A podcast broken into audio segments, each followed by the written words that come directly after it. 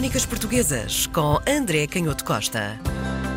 Vamos ter hoje um tema que vamos ter que controlar-nos muito para não perdermos. Ficávamos aqui até à 1 da tarde para falar sobre o terremoto de Lisboa. Qual é o título da obra de hoje?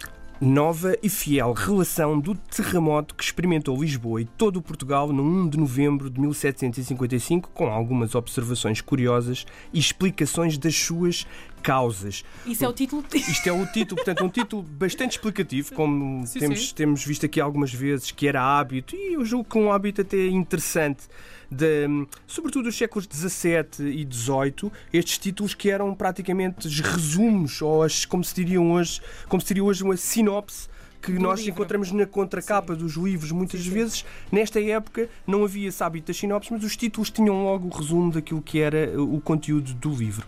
E esta obra, que no fundo é uma crónica do terremoto, escrita muito pouco tempo depois do terremoto, uma crónica com algumas características no ano seguinte, não é? Muito curiosas, no ano seguinte, mas a primeira versão foi escrita segundo as indicações que foram publicadas pelos historiadores que estudaram esta obra, apenas 11 dias ou 10 dias depois do terremoto, no dia 11 de novembro. Sério?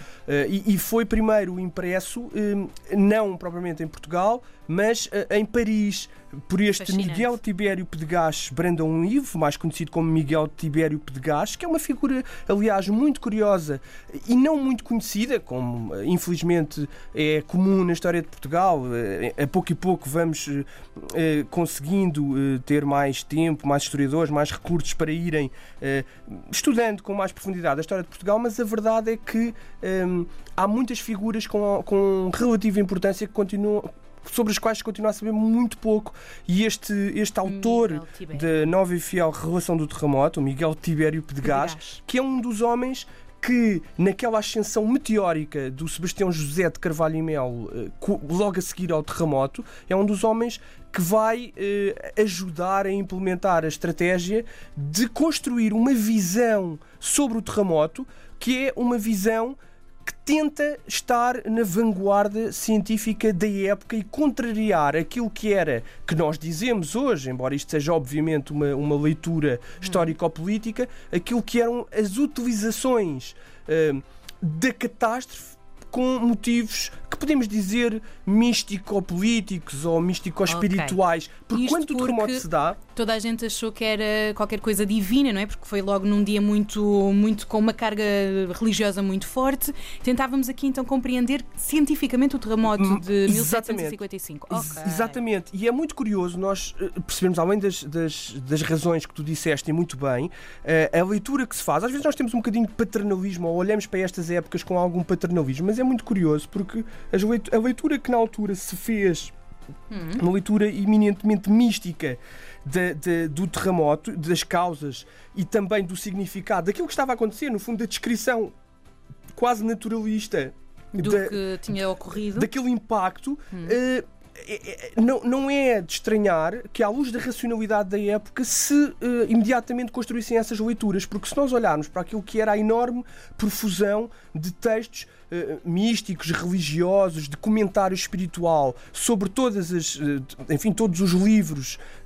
da Bíblia e sobretudo do livro do Apocalipse, nós vemos que as descrições, ou uma parte das descrições do livro do Apocalipse sobre o dia do juízo, tem de facto alguns pontos de contacto com aquilo que as pessoas viram, com o horror que as pessoas testemunharam. A terra, foi o fogo, as tempestades, foi o mar, de fogo, o vento que parecia dizimar os edifícios, o facto de se abrir o chão, o próprio comportamento estranho do mar e das marés. Portanto, tudo isso eram observações que, à luz de uma certa racionalidade, parecia de facto estar relacionado com essas descrições mais míticas e místicas do dia do juízo. E é por isso que aparece esta nova e fiel relação do terremoto, a tentar olhar para aquilo que se conhecia na ciência da época e a dizer, não, o que aconteceu aqui é um fenómeno absolutamente natural. E o que é que na época, como é que se tentava explicar esta catástrofe natural, estas agitações dos elementos?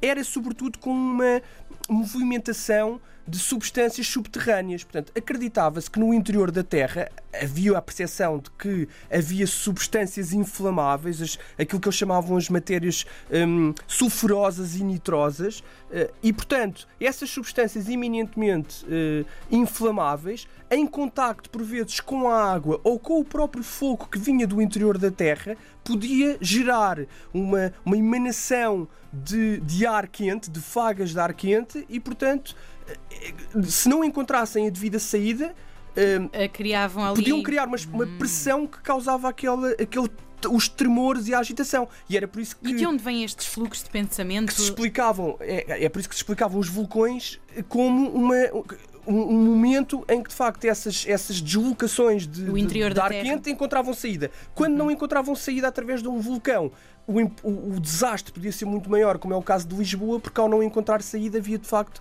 uma agitação brutal do solo e, portanto, com tudo o que seguia. Eu julgo que as pessoas, muitas vezes, o próprio fogo, que nós sabemos que aconteceu ao terremoto, as pessoas provavelmente ligaram-no a essa inflamação dessas substâncias sulfurosas e não propriamente a um incêndio, às velas e outros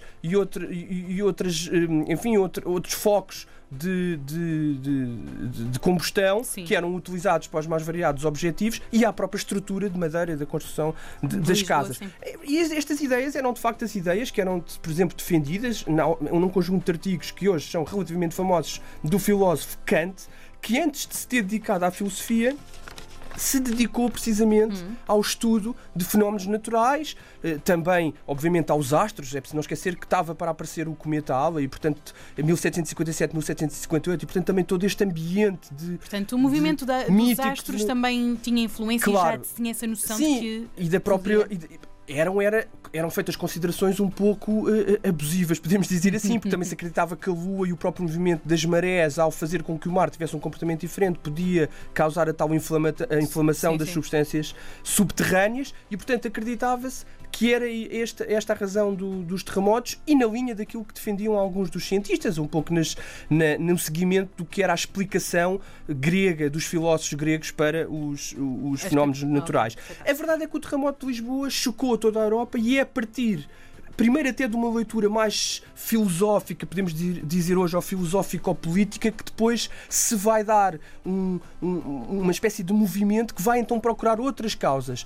E essa leitura filosófico-política, que é uma discussão que nós conhecemos entre esses dois grandes filósofos, Rousseau e Voltaire, leva-os a perguntar se, para além das causas naturais, se os homens não devem preocupar-se com a forma como constroem as suas cidades, porque por vezes acham que, para que se evite um terremoto, basta construir nesse sítio uma cidade que com certeza não vai acontecer nada. E é esse o tema dessa grande obra de Voltaire, o Cândido, que vai troçar do otimismo ignorante da humanidade.